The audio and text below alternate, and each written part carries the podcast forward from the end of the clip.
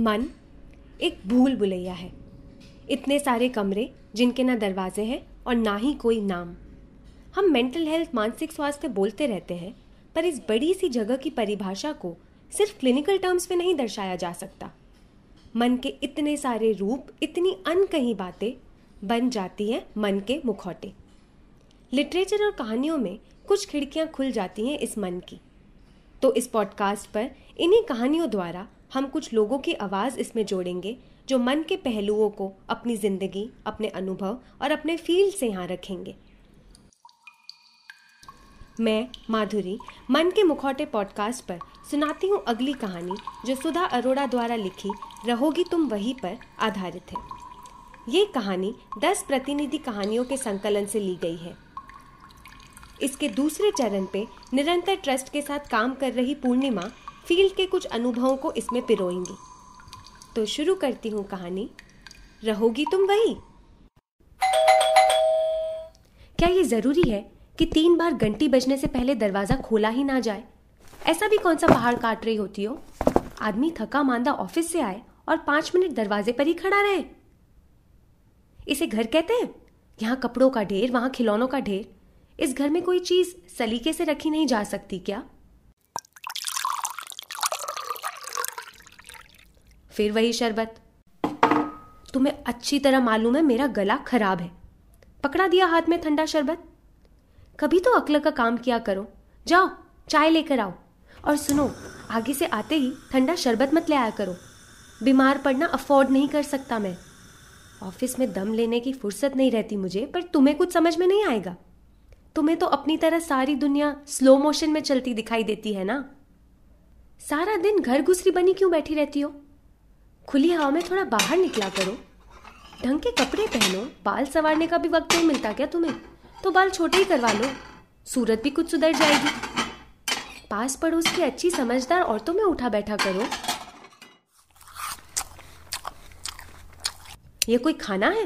रोज वही दाल, रोटी, बैंगन, भिंडी और आलू।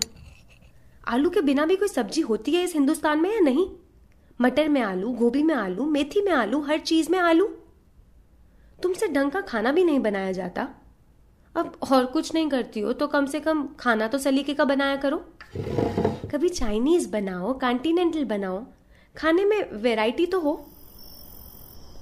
अब तो दोनों सो गए हैं। अब तो यहाँ आ जाओ। बस मेरे लिए तुम्हारे पास वक्त नहीं है। और सुनो बाबूजी को दवाई देते हुए आना, नहीं तो अभी टेर लगाएँगे। आओ, बैठो मेरे पास। अच्छा ये बताओ मैंने इतने ढेर सारे प्रपोजल में से तुम्हें ही शादी के लिए क्यों चुना?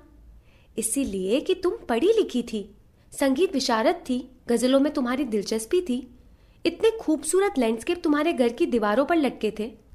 तुमने अपना ये हाल कैसे बना लिया? चार किताबें लाकर दी तुम्हें, एक भी तुमने खोलकर नहीं देखी। ऐसी ही बीवियों के शौहर फिर दूसरी खुले दिमाग वाली औरतों के चक्कर में पड़ जाते हैं, और तुम्हारे जैसी बीवियाँ घर में बैठकर टसुए बहाती हैं। पर अपने को सुधरने की कोशिश बिल्कुल नहीं करेंगी। ये लो, मैं बोल रहा हूँ और तुम सो भी गई। अभी तो साढ़े दस ही बजे हैं, ये कोई सोने का वक्त है। सिर्फ़ घर के काम काज में इतना थक जाती हो कि किसी और काम के लायक ही नहीं रहती।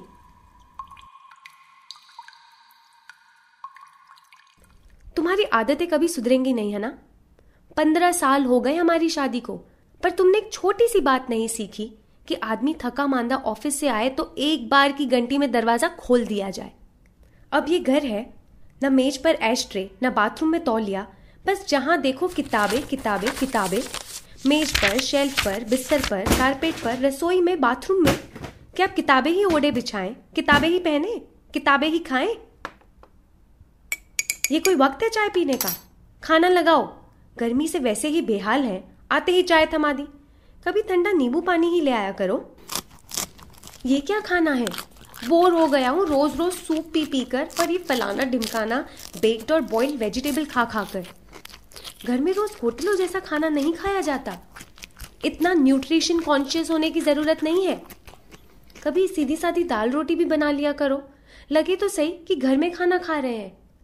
आजकल की औरतें विदेशी नकल में हिंदुस्तानी मसालों का इस्तेमाल भी भूलती जा रही हैं। ये क्या है? मेरे जूते रिपेयर नहीं करवाए तुमने? और बिजली का बिल भी नहीं भरा? तुमसे घर में टिक कर बैठा जाए तब ना। स्कूल में पढ़ाती हो, वो क्या काफ़ी नहीं? ऊपर से समाज सेवा का रोग भी पाल लिया। क्यों जाती हो उस फटीचर समाज सेवा के दफ्तर में? सब हिपोक्रिट औरतें आती है वहाँ। मिलता क्या है तुम्हें? न पैसा, न धेला। उल्टा अपनी जेब से आने जाने का भाड़ा भी फूकती हो। अब हाथ से किताब छोड़ो तो सही। सच कह रहा हूँ, मुझे गुस्सा आ गया ना।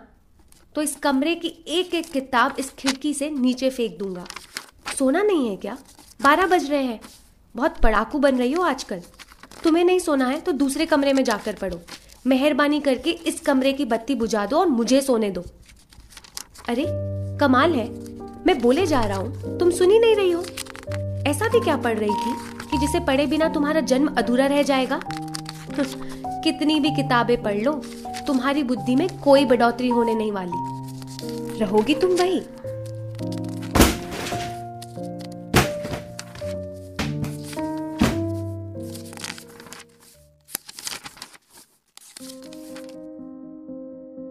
ये कहानी रहोगी तुम वही सुनकर मुझे मनभर की याद आती है।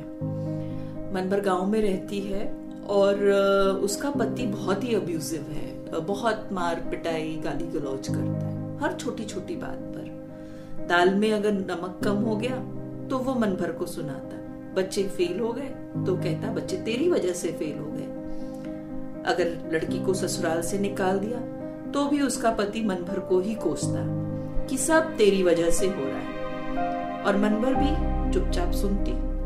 मनभर खुद को ही कोसती और सोचती, मेरी किस्मत ही ऐसी है। मेरे वजह से बच्चे फेल हो जाते हैं और शायद मुझे ही खाना नहीं बनाना आता है। अपने पति की बात वो सुनते सुनते एक दिन वो गुमसुम रहने लगी। उसे अब अपनी पति की आवाज़ भी जैसे सुनाई नहीं देती। वो चुप, गुमसुम, बैठी रहती। अपने घर के दरवाजे पर बस एक टक आसमान को देखती रहती। आसपास के लोग भी मनभर पे हँसते और कहते, देखो मनभर को क्या हो गया?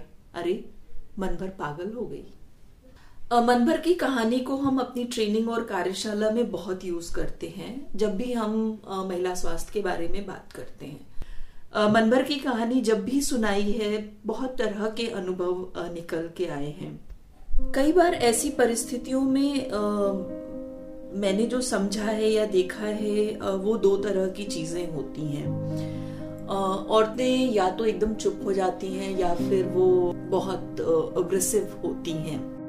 घर में हिंसा का माहौल है। तो महिलाएँ जब चुप वाली स्थिति में होती हैं तो एक धर्म है जो वो, जहाँ पर वो अपने आप को, या पूजा पाठ है, वहाँ पर अपने आप को लगाने की कोशिश करती हैं। दूसरी स्थिति में वो कुछ और भी तरह की चीज़ें करती हैं कि जैसे वो बुनाई करेंगी, या फिर वो कढ़ाई करेंगी, या फिर बहुत ज़्यादा घर का काम पापड़, बड़ी, अचार, इस तरह की चीज़ें करना कि जिससे घर के लोग खुश रहें। दूसरा जो है तरीका, उसमें वो थोड़ा आक्रामक रुख लेती हैं।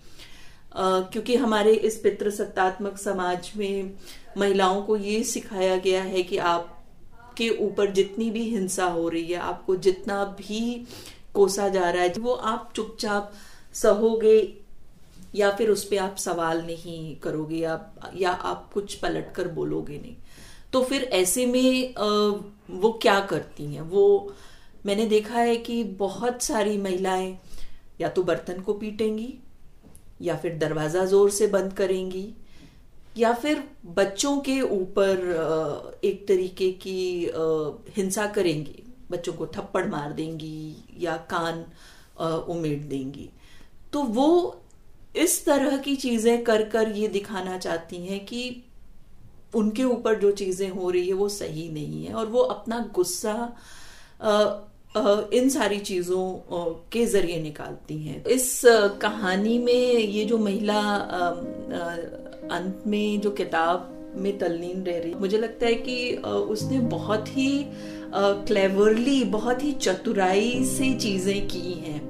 और वो इतना सटल है कि अग्रेसिव रूप में दिखता भी नहीं है, पर वो जिस तरीके से किताबों में अपने आप को डालती है, वो किताबें पढ़ रही है, वो आई थिंक अपने पति को एक मैसेज दे रही है वो उस पूरे पढ़ने की प्रक्रिया में वो दिखा रही है कि अब तुम जो भी बोल रहे हो, मुझे उस, उसका कोई फ़र्क नहीं पड़ता। आई डोंट केयर ये भी कहता है कि रहोगी तुम वो ही वो वो एक पूरा उसका फ्रस्ट्रेशन लेवल दिखाता है कि वो कितना फ्रस्ट्रेटेड है, क्योंकि वो अभी तक जो कह रहा था, सुन रहा था, वो सारी चीज़ें वो कर रही थी। और अब वो उन सारी चीज़ों को हु बहू वैसे नहीं ले रही है। हु बहू क्या? वो बिल्कुल भी नहीं ले रही है। और किताबों को वो एक ज़रिया बनाती है अपने आप को। कंसोल करना या अपने आप को उस परिस्थिति से हटा लेने के लिए।